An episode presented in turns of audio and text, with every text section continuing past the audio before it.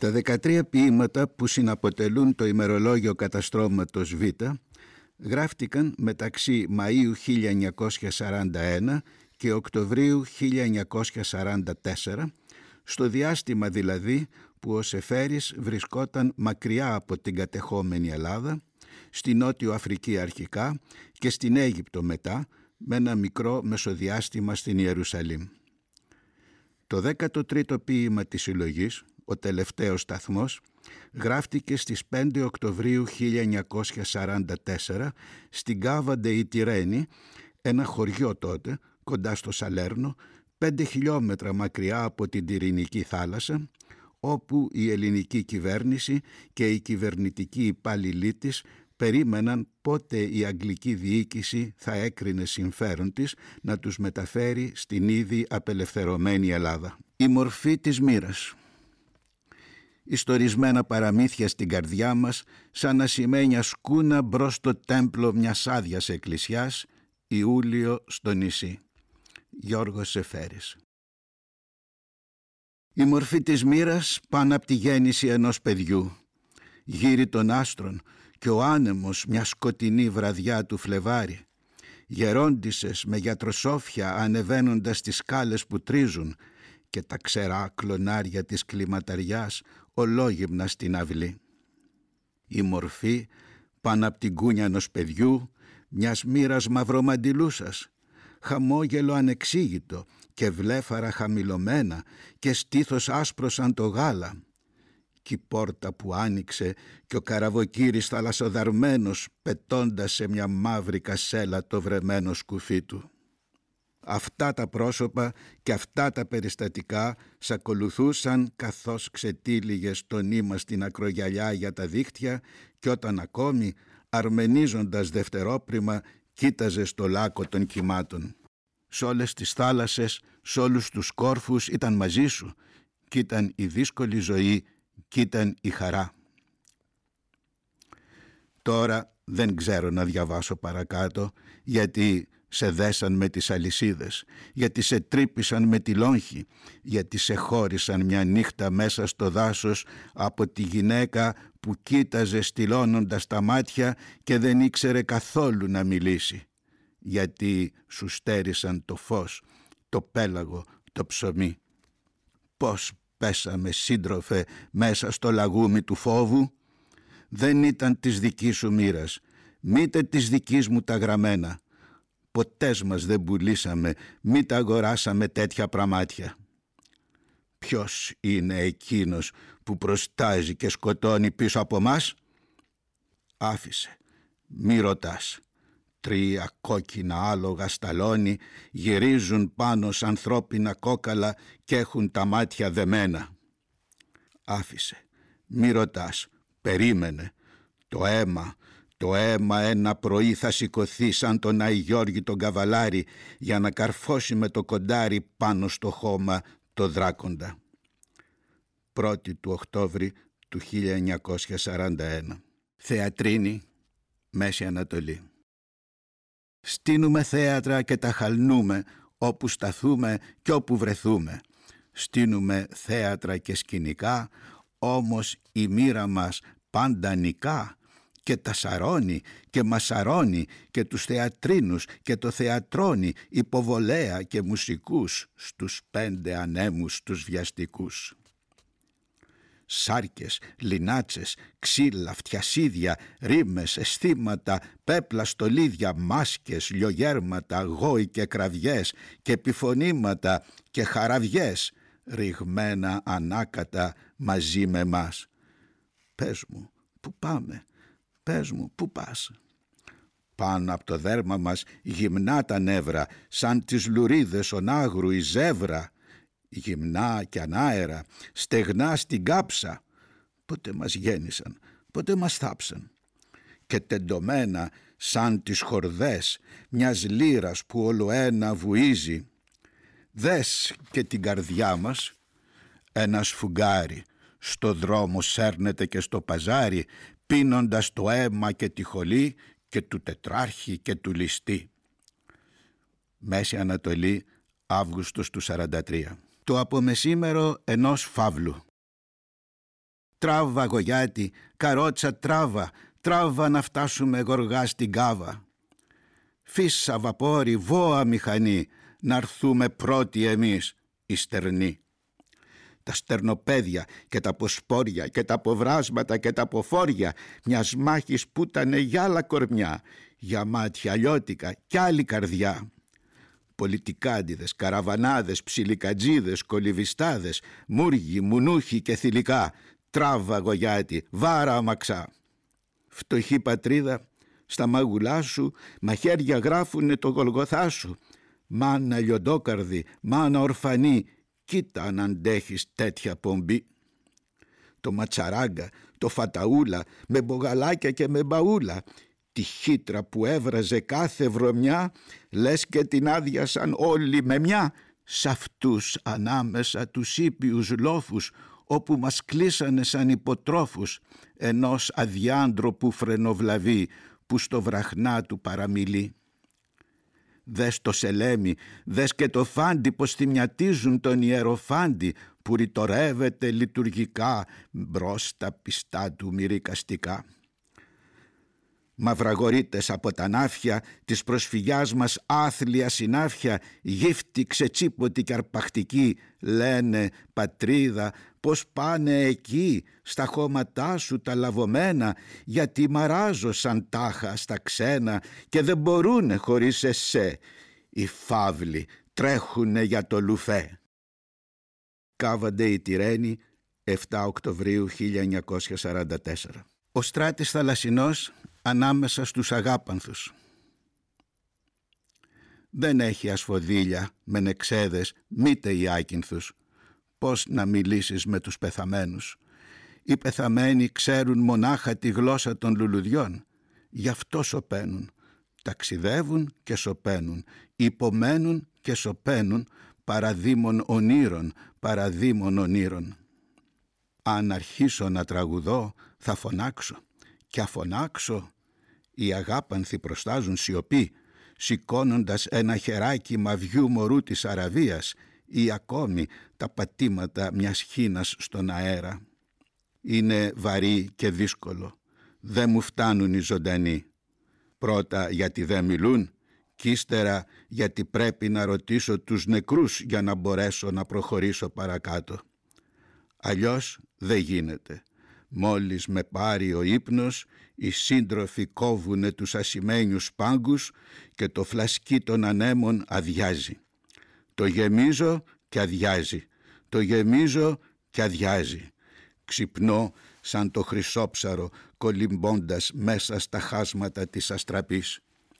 Και ο αγέρας και ο κατακλυσμός και τα ανθρώπινα σώματα και οι αγάπανθοι καρφωμένοι σαν τις αΐτες της μοίρας στην αξεδίψαστη γης, συγκλονισμένοι από σπασμωδικά νοήματα, θα έλεγες είναι φορτωμένοι σε ένα παμπάλαιο κάρο κατρακυλώντας σε χαλασμένους δρόμους, σε παλιά καλντερίμια, οι αγάπανθοι, τα σφοδίλια των έγρων. Πώς να τη μάθω ετούτη τη θρησκεία. Το πρώτο πράγμα που έκανε ο Θεός είναι η αγάπη. Έπειτα έρχεται το αίμα και η δίψα για το αίμα που την κεντρίζει το σπέρμα του κορμιού καθώς τα λάτι. Το πρώτο πράγμα που έκανε ο Θεός είναι το μακρινό ταξίδι. Εκείνο το σπίτι περιμένει με ένα γαλάζιο καπνό, με ένα σκυλί γερασμένο περιμένοντας για να ξεψυχήσει το γυρισμό. Μα πρέπει να μαρμινέψουν οι πεθαμένοι. Είναι οι αγάπανθοι που τους κρατούν αμήλυτους όπως τα βάθη της θάλασσας ή το νερό μες στο ποτήρι. Και οι σύντροφοι μένουν στα παλάτια της Κύρκης. Ακριβέ μου ελπίνορ, ηλίθιε φτωχέ μου ελπίνορ. Ή δεν τους βλέπεις. Βοηθήστε μας. Στον ψαρόν την ολόμαυρη ράχη. Τράνσβαλ, 14 του Γενάρη του 1942. Ημερολόγιο καταστρώματος. Β. Στη Μαρό. Κάποτε συλλογίζομαι πως τούτα εδώ που γράφω δεν είναι άλλο παρά εικόνες που κεντούν στο δέρμα τους φυλακισμένοι ή πελαγίσκοι. Γιώργος Σεφέρης Μέρες του Ιουνίου 1941 Βγήκε το νέο φεγγάρι στην Αλεξάνδρεια κρατώντας το παλιό στην αγκαλιά του και εμείς πηγαίνοντας κατά την πόρτα του ήλιου μες στο σκοτάδι της καρδιάς τρεις φίλοι.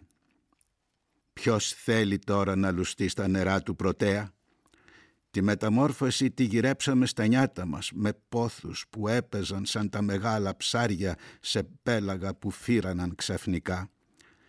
Πιστεύαμε στην παντοδυναμία του κορμιού. Και τώρα βγήκε το νέο φεγγάρι αγκαλιασμένο με το παλιό, με το όμορφο νησί ματώνοντας λαβωμένο, το ήρεμο νησί, το δυνατό νησί, το αθώο και τα κορμιά σαν τζακισμένα κλαδιά και σαν ξεριζωμένες ρίζες. Η δίψα μας, ένυπος φύλακας μαρμαρωμένος στη σκοτεινή πόρτα του ήλιου, δεν ξέρει να ζητήσει τίποτε. Φυλάγεται, ξενιτεμένη εδώ τριγύρω, κοντά στον τάφο του Μεγάλου Αλεξάνδρου. Κρήτη, Αλεξάνδρεια, Νότιος Αφρική, Μάης-Σεπτέμβρης του 1941. Ιστερόγραφο. Αλλά έχουν μάτια κάτασπρα χωρίς ματόκλαδα και τα χέρια τους είναι λιγνά σαν τα καλάμια. Κύριε, όχι με αυτούς.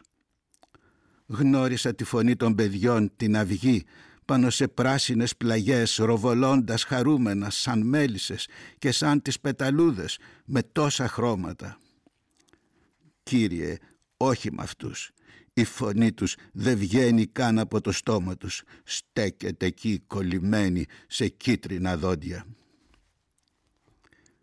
Δική σου η θάλασσα και ο αγέρας με ένα άστρο κρεμασμένο στο στερέωμα. Κύριε, δεν ξέρουνε πως είμαστε ό,τι μπορούμε να είμαστε, γιατρεύοντας τις πληγές μας με τα βότανα που βρίσκουμε πάνω σε πράσινες πλαγιές. Όχι άλλες, τούτες τις πλαγιές, κοντά μας. Πως ανασένουμε όπως μπορούμε να ανασάνουμε με μια μικρούλα δέηση κάθε πρωί που βρίσκει τα κρογιάλι ταξιδεύοντας στα χάσματα της μνήμης. Κύριε, όχι με αυτούς. Ας γίνει αλλιώς το θέλημά σου. 11 του Σεπτέμβρη του 41. Ανάμεσα στα κόκαλα εδώ. Ανάμεσα στα κόκαλα μια μουσική περνάει την άμμο, περνάει τη θάλασσα. Ανάμεσα στα κόκαλα ήχος φλογέρας, ήχος τυμπάνου απόμακρος και ένα ψηλό κουδούνισμα περνάει τους κάμπους τους στεγνούς, περνάει τη θάλασσα με τα δελφίνια.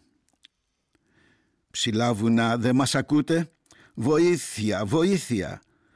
Ψηλά βουνά θα λιώσουμε νεκροί με τους νεκρούς. Κάιρο, Αύγουστος του 43. Τελευταίος σταθμός. Λίγες οι νύχτες με φεγγάρι που μ' αρέσουν.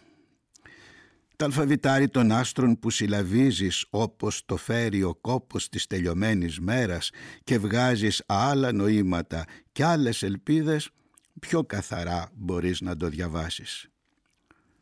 Τώρα που κάθομαι άνεργος και λογαριάζω, λίγα φεγγάρια απόμειναν στη μνήμη. Νησιά, χρώμα θλιμμένης Παναγίας, αργά στη χάση ή φεγγαρόφωτα σε πολιτείες του βοριά, ρίχνοντας κάποτε σε ταραγμένους δρόμους, ποταμούς και μέλη ανθρώπων βαριά μια νάρκη. Κι όμως, χτες βράδυ, εδώ, σε τούτη τη στερνή μας σκάλα, όπου προσμένουμε την ώρα της επιστροφής μας να χαράξει σαν ένα χρέος παλιό, μονέδα που έμεινε για χρόνια στην κάσα ενός φιλάργυρου και τέλος ήρθε η στιγμή της πλερωμής και ακούγονται νομίσματα να πέφτουν πάνω στο τραπέζι. Σε τούτο το τυρινικό χωριό, πίσω από τη θάλασσα του Σαλέρνο, πίσω από τα λιμάνια του γυρισμού, στην άκρη μιας φθινοπορεινής μπόρας, το φεγγάρι ξεπέρασε τα σύννεφα και γίναν τα σπίτια στην αντίπερα πλαγιά από σμάλτο. Σιωπές αγαπημένες της Ελλήνης. Είναι και αυτός ένας σειρμός της σκέψης. Ένας τρόπος να αρχίσεις να μιλάς για πράγματα που ομολογείς δύσκολα, σε ώρες όπου δεν βαστάς, σε φίλο που ξέφυγε κρυφά και φέρνει μαντάτα από το σπίτι και από τους συντρόφους και βιάζεσαι να ανοίξεις την καρδιά σου μη σε προλάβει ξενιτιά και τον αλλάξει. Ερχόμαστε από την Αραπιά, την Αίγυπτο, την Παλαιστίνη, τη Συρία. Το κρατήδιο της Κομαγινής που σβήσε σαν το μικρό λιχνάρι πολλές φορές γυρίζει στο μυαλό μας και πολιτείες μεγάλες που έζησαν χιλιάδες χρόνια και έπειτα απόμειναν τόπος βοσκής για τις γκαμούζες, χωράφια για ζαχαροκάλαμα και καλαμπόκια. Ερχόμαστε από την άμμο της έρημος, από τις θάλασσες του Πρωτέα, ψυχές μαραγιασμένες από δημόσιες αμαρτίες. Καθένας και ένα αξίωμα, σαν το πουλί μες στο κλουβί του. Το βροχερό φθινόπορο, σε αυτή τη γούβα, κακοφορμίζει την πληγή του καθενός μας ή αυτό που θα έλεγες αλλιώς νέμεση μοίρα ή μοναχά κακές συνήθειες, δόλο και απάτη ή ακόμη ιδιοτέλεια να καρποθεί στο αίμα των άλλων. Εύκολα τρίβεται ο άνθρωπος μες στους πολέμους. Ο άνθρωπος είναι μαλακός, ένα δεμάτι χόρτο, χίλια και δάχτυλα που λαχταρούν ένα άσπρο στήθος μάτια που μισοκλίνουν στο λαμπύρισμα της μέρας και πόδια που θα τρέχανε κι ας είναι τόσο κουρασμένα στο παραμικρό σφύριγμα του κέρδους. Ο άνθρωπος είναι μαλακός και διψασμένος σαν το χόρτο, άπλιστος σαν το χόρτο, ρίζες στα νεύρα του κι απλώνουν. Σαν έρθει ο θέρος, προτιμά να σφυρίξουν τα δρεπάνια στ' άλλο χωράφι. Σαν έρθει ο θέρος, άλλοι φωνάζουν για να ξορκίσουν το δαιμονικό, άλλοι μπερδεύονται μες στα αγαθά τους, άλλοι ρητορεύουν. Αλλά τα ξόρκια, τα αγαθά, τις ρητορίες, σαν είναι η ζωντανή μακριά, τι θα τα κάνεις; Μήπως ο άνθρωπος είναι άλλο πράγμα, μην είναι αυτό που μεταδίνει τη ζωή; Καιρός του σπύριν, καιρός του θερίζειν. Πάλι τα ίδια και τα ίδια θα μου πεις φίλε. Όμως τη σκέψη του πρόσφυγα, τη σκέψη του εχμάλωτου, τη σκέψη του ανθρώπου σαν κατάντησε και αυτός πραμάτια, δοκίμασε να την αλλάξεις. Δεν μπορείς. Ίσως και να θέλε να μείνει βασιλιάς ανθρωποφάγων, ξοδεύοντας δυνάμεις που κανείς δεν αγοράζει, να σεριανά μέσα σε κάμπους αγαπάνθων, να ακούει τα τουμπελέκια κάτω από το δέντρο του μπαμπού, καθώς χορεύουν οι αυλικοί με τερατώδεις προσωπίδες. Όμως ο τόπος που τον μπελεκούν και που τον γκαίνε σαν το πεύκο και τον βλέπεις είτε στο σκοτεινό βαγόνι χωρίς νερό, σπασμένα τζάμια, νύχτες και νύχτες είτε στο πυρωμένο πλοίο που θα βουλιάξει καθώς το δείχνουν οι στατιστικές ετούτα ρίζωσαν μες στο μυαλό και δεν αλλάζουν. Ετούτα φύτεψαν εικόνες ίδιες με τα δέντρα εκείνα που ρίχνουν τα κλονάρια τους μες στα παρθένα δάση και αυτά καρφώνονται στο χώμα και ξαναφυτρώνουν. Ρίχνουν κλονάρια και ξαναφυτρώνουν δρασκελώντας λεύγες και λεύγες ένα παρθένο δάσος σκοτωμένων φίλων το μυαλό μας. Κι ας σου μιλώ με παραμύθια και παραβολές είναι γιατί τα ακούς γλυκότερα. Κι η φρίκη δεν κουβεντιάζεται γιατί είναι ζωντανή, γιατί είναι αμήλυτη και προχωράει. Στάζει τη μέρα, στάζει στον ύπνο μνησιπίμων πόνος. Να μιλήσω για ήρωες, να μιλήσω για ήρωες. Ο Μιχάλης που έφυγε με ανοιχτές πληγές από το νοσοκομείο ίσως μιλούσε για ήρωες όταν τη νύχτα εκείνη που έσερνε το ποδάρι του μες στη συσκοτισμένη πολιτεία ούρλιαζε ψηλαφώντας τον πόνο μας. Στα σκοτεινά πηγαίνουμε, στα σκοτεινά προχωρούμε. Οι ήρωες προχωρούν στα σκοτεινά. Λίγες οι νύχτες με φεγγάρι που μ' αρέσουν.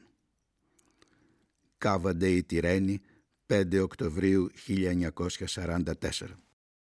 Ο τελευταίος σταθμός αποτελεί την ευγενική, μεταρσιωμένη θα λέγαμε έκφραση των όσων συνέβαιναν στην Κάβαντε η Τυρένη. Μια πλησιέστερη προς την πραγματικότητα περιγραφή έχουμε στο ποίημα το απομεσήμερο ενός φαύλου που γράφτηκε αμέσως μετά, δύο μέρες αργότερα, αλλά δημοσιεύτηκε μόνο μετά τον θάνατο του ποιητή. Τριζόνια. Το σπίτι γέμισε τριζόνια, χτυπούν σαν άριθμα ρολόγια λαχανιασμένα και τα χρόνια που ζούμε σαν αυτά χτυπούν καθώς οι δίκαιοι σιωπούν σαν να μην είχαν τι να πούν. Κάποτε τ' άκουσα στο πήλιο να σκάβουνε γοργά ένα σπήλαιο μέσα στη νύχτα. Αλλά το φύλλο της μοίρας τώρα το γυρίσαμε και μας γνωρίσατε και σας γνωρίσαμε από τους υπερβόρειους ίσαμε τους νέγρους του Ισημερινού που έχουνε σώμα χωρίς νου και που φωνάζουν σαν πονούν. Κι εγώ πονώ και εσείς πονείτε μα δεν φωνάζουμε και μήτε καν ψιθυρίζουμε γιατί η μηχανή είναι βιαστική στη φρίκη και στην καταφρόνια, στο θάνατο και στη ζωή. Το σπίτι γέμισε τριζόνια. Πρετόρια 16 του Γενάρη του 42. Κέρκ Στρίτ, Όστ, Πρετόρια, Τρανσβάλ. Οι τζακαράντες παίζοντας καστανιέτες και χορεύοντας ρίχναν γύρω στα πόδια τους ένα μενεξεδένιο χιόνι. Αδιάφορα όλα τα άλλα και αυτό το Βένουσμπερκ της γραφειοκρατίας με τους διπλούς του πύργους και τα διπλά του επίχρησα ρολόγια ναρκωμένο βαθιά σαν υποπόταμος μες στο γαλάζιο. Και τρέχαν τα αυτοκίνητα δείχνοντας γυαλιστερές πλάτες όπως τα δελφίνια. Στο τέλος του δρόμου μας περίμενε δρασκελώντας αργόσκολα μες στο κλουβί του ο ασημένιος φασιανός της Κίνας, ο ευπλόκαμος νυχθήμερος όπως τον λένε. Και να σκεφτείς πως ξεκινήσαμε αποχαιρετώντας με την καρδιά γεμάτη σκάγια τον ονοκρόταλο τον Μπελεκάνο, αυτόν που είχε ένα ύφος τσαλαπατημένου πρωθυπουργού στο ζωολογικό κήπο του Καΐρου. Οκτώβρης του 1941. Καλλιγράφημα. Πανιά στον ήλο, πουλιά χωρίς κελάιδισμα, με μια φτερούγα γυρεύοντας σιωπηλά την άλλη, ψηλαφώντας στην απουσία του ουρανού το σώμα ενός μαρμαρωμένου εφήβου, γράφοντας με συμπαθητικό μελάνι στο γαλάζιο μιαν απελπιστική κραυγή. Νίλος, τα περιστέρια. Μέρες τα Απρίλη του 1943. Τρουμπέτες, τραμ, βορβοριγμοί, τρίξιμο φρένων χλωροφορμίζουν το μυαλό του όπως μετράς όσο βαστάς και έπειτα χάνεσαι στην άρκη και στο έλεος του χειρούργου. Στους δρόμους περπατά με προσοχή να μην γλιστρήσεις τις πεπονόφλουδες που ρίχνουν αδιαφόρετοι αραπάδες ή πρόσφυγες πολιτικάντιδες και το συνάφι παραμονεύοντας θα την επατήσει, δεν θα την πατήσει όπως μαδάς μια μαργαρίτα. Προχωρεί κουνώντας μιαν υπέρογγη αρμαθιά ανοφέλευτων κλειδιών. Το στεγνό γαλάζιο μνημονεύει ρεκλάμες ξεβαμένες της ελληνικής ακτοπλοείας, παράθυρα μανταλωμένα πάνω σε πρόσωπα ακριβά ή λίγο καθαρό νερό στη ρίζα ενός πλατάνου. Προχωρεί πηγαίνοντας στη δουλειά του καθώς χίλια λιμάρικα σκυλιά του κουρελιάζουν τα μπατζάκια και τον γυμνώνουν. Προχωρεί παραπατώντας, δακτυλοδειχτούμενος και ένας πηχτός αγέρας φέρνει γύρα, σκουπίδια, καβαλίνα, μπόχα και καταλαγιά. Κάιρο, Σάρια Εμαντελντίν, 24 Ιουνίου 1943. Ο στράτης θαλασσινός στην νεκρή θάλασσα.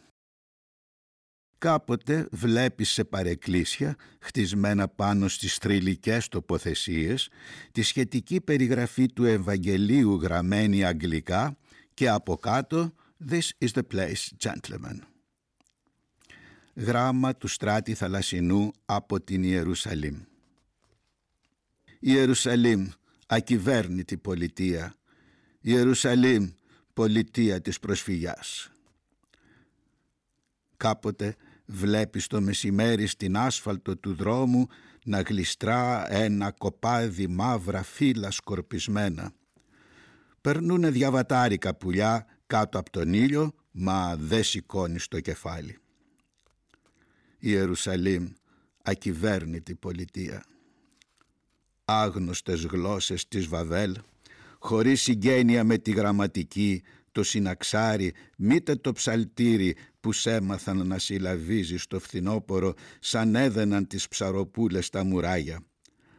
Άγνωστες γλώσσες κολλημένες σαν από τσίγαρα σβηστά σε χαλασμένα χίλια. Ιερουσαλήμ, πολιτεία της προσφυγιάς. Αλλά τα μάτια τους μιλούν όλα τον ίδιο λόγο. Όχι το λόγο που έγινε άνθρωπος, Θεέ μου συμπάθα μας. Όχι ταξίδια για να ειδείς καινούριους τόπους, αλλά το σκοτεινό τρένο της φυγής, όπου τα βρέφη τρέφονται με τη βρώμα και τις αμαρτίες των γονιών και νιώθουν οι μεσόκοποι το χάσμα να μεγαλώνει ανάμεσα στο σώμα που μένει πίσω σαν καμήλα λαβωμένη και την ψυχή με το ανεξάντλητο κουράγιο καθώς λένε είναι και τα καράβια που τους ταξιδεύουν ολόρθους σαν μπαλσαμωμένους δεσποτάδες μέσα στα μπάρια για να ράξουν ένα βράδυ στα φύκια του βυθού απαλά. Η Ιερουσαλήμ ακυβέρνητη πολιτεία. Στον ποταμό Γιορδάνη τρεις καλογέρι φέραν και δέσανε στην όχτη κόκκινο τρεχαντήρι Τρεις από τα γιονόρος αρμένισαν τρεις μήνες και δέσαν σε ένα κλόνο στην όχτη του Γιορδάνη του πρόσφυγα το τάμα. Πεινάσανε τρεις μήνες, διψάσανε τρεις μήνες, ξαγρύπνησαν τρεις μήνες κι ήρθαν από τα γιονόρος από τη Θεσσαλονίκη οι σκλάβοι καλογέρι. Είμαστε όλοι καθώς η νεκρή θάλασσα, πολλές οριές κάτω από την επιφάνεια του Αιγαίου. Έλα μαζί μου να σου δείξω το τοπίο. Στην νεκρή θάλασσα δεν είναι ψάρια, δεν είναι φύκια, μη ταχυνή, δεν έχει ζωή. Δεν είναι ζωντανά που έχουν στομάχι για να πεινούν, που θρέφουν νεύρα για να πονούν. This is the place, gentlemen. Στην νεκρή θάλασσα η καταφρόνια είναι η πραμάτια του κανενού όξω από το νου. Καρδιά και στόχαση πίζουν στα λάτι που είναι πικρό, σμίγουν τον κόσμο τον οριχτό. This is the place, gentlemen. Στη νεκρή θάλασσα, οχτρούς και φίλους, παιδιά, γυναίκα και συγγενείς, άι να τους βρεις. Είναι στα γόμορα, κάτω στον πάτο, πολύ ευτυχείς που δεν προσμένουν καμιά γραφή. Gentlemen, συνεχίζουμε την περιοδία μας πολλές οριές κάτω από την επιφάνεια του Αιγαίου. Ιούλιος 1942. Ένας γέροντας στην Ακροποταμιά. Στον Νάνη Παναγιωτόπουλο. Κι όμως πρέπει να λογαριάσουμε πώς προχωρούμε. Να αισθάνεσαι δεν φτάνει. Μήτε να σκέπτεσαι, μήτε να κινείσαι, μήτε να κινδυνεύει το σώμα σου στην παλιά πολεμίστρα όταν το λάδι ζεματιστό και το λιωμένο μολύβι αυλακώνουνε τα τυχιά. Κι όμως πρέπει να λογαριάσουμε κατά πού προχωρούμε. Όχι καθώς ο πόνος μας το θέλει και τα πεινασμένα παιδιά μας και το χάσμα της πρόσκλησης των συντρόφων από τον αντίπερα γυαλό μήτε καθώς το ψιθυρίζει το μελανιασμένο φως στο πρόχειρο νοσοκομείο, το φαρμακευτικό λαμπύρισμα στο προσκέφαλο του παλικαριού που χειρουργήθηκε το μεσημέρι. Αλλά με κάποιον άλλο τρόπο. Μπορεί να θέλω να πω καθώς το μακρύ ποτάμι που βγαίνει από τις μεγάλες λίμνες τις κλειστές βαθιά στην Αφρική και ήταν κάποτε Θεός και έπειτα γέννηκε δρόμος και δωρητής και δικαστής και δέλτα που δεν είναι ποτές του το ίδιο κατά που δίδασκαν οι παλαιοί γραμματισμένοι και ωστόσο μένει πάντα το ίδιο σώμα, το ίδιο στρώμα και το ίδιο σημείο, ο ίδιος προσανατολισμός. Δεν θέλω τίποτε άλλο παρά να μιλήσω απλά, να μου δοθεί ετούτη η χάρη. Γιατί και το τραγούδι το φορτώσαμε με τόσες μουσικές που σιγά σιγά βουλιάζει και την τέχνη μας τη στολίσαμε τόσο πολύ που φαγώθηκε από τα μαλάματα το πρόσωπό της. Κι είναι καιρός να πούμε τα λιγοστά μας λόγια γιατί η ψυχή μας αύριο κάνει πανιά. Αν είναι ανθρώπινος ο πόνος, δεν είμαστε άνθρωποι μόνο για να πονούμε. Γι' αυτό συλλογίζομαι τόσο πολύ τούτες τις μέρες το μεγάλο ποτάμι. Αυτό το νόημα που προχωρεί ανάμεσα σε βότανα και σε χόρτα και ζωντανά που βόσκουν και ξεδιψούν και ανθρώπους που σπέρνουν και που θερίζουν και σε μεγάλους τάφους ακόμη και μικρές κατοικίες των νεκρών. Αυτό το ρέμα που τραβάει το δρόμο του και που δεν είναι τόσο διαφορετικό από το αίμα των ανθρώπων και από τα μάτια των ανθρώπων όταν κοιτάζουν ίσια πέρα χωρίς το φόβο μες στην καρδιά τους χωρίς την καθημερινή τρεμούλα για τα μικροπράματα ή έστω και για τα μεγάλα. Όταν κοιτάζουν ίσια πέρα καθώς ο στρατοκόπος που συνήθισε να αναμετρά το δρόμο του μετάστρα όχι όπως εμείς την άλλη μέρα, κοιτάζοντας το κλειστό περιβόλι στο κοιμισμένο αράπικο σπίτι πίσω από τα καφασωτά, το δροσερό περιβολάκι να αλλάζει σχήμα, να μεγαλώνει και να μικραίνει. Αλλάζοντας καθώς κοιτάζαμε κι εμείς το σχήμα του πόθου μας και της καρδιά μας στη στάλα του μεσημεριού εμείς το υπομονετικό ζυμάρι ενός κόσμου που μας διώχνει και που μας πλάθει πιασμένοι στα πλουμισμένα δίκτυα μιας ζωής που ήταν σωστή και έγινε σκόνη και βούλιαξε μέσα στην άμμο αφήνοντας πίσω της μονάχα εκείνο το απροσδιόριστο λίκνισμα που μας ζάλισε μιας αψηλής φοινικιάς. Κάιρο 20 Ιουνίου 1942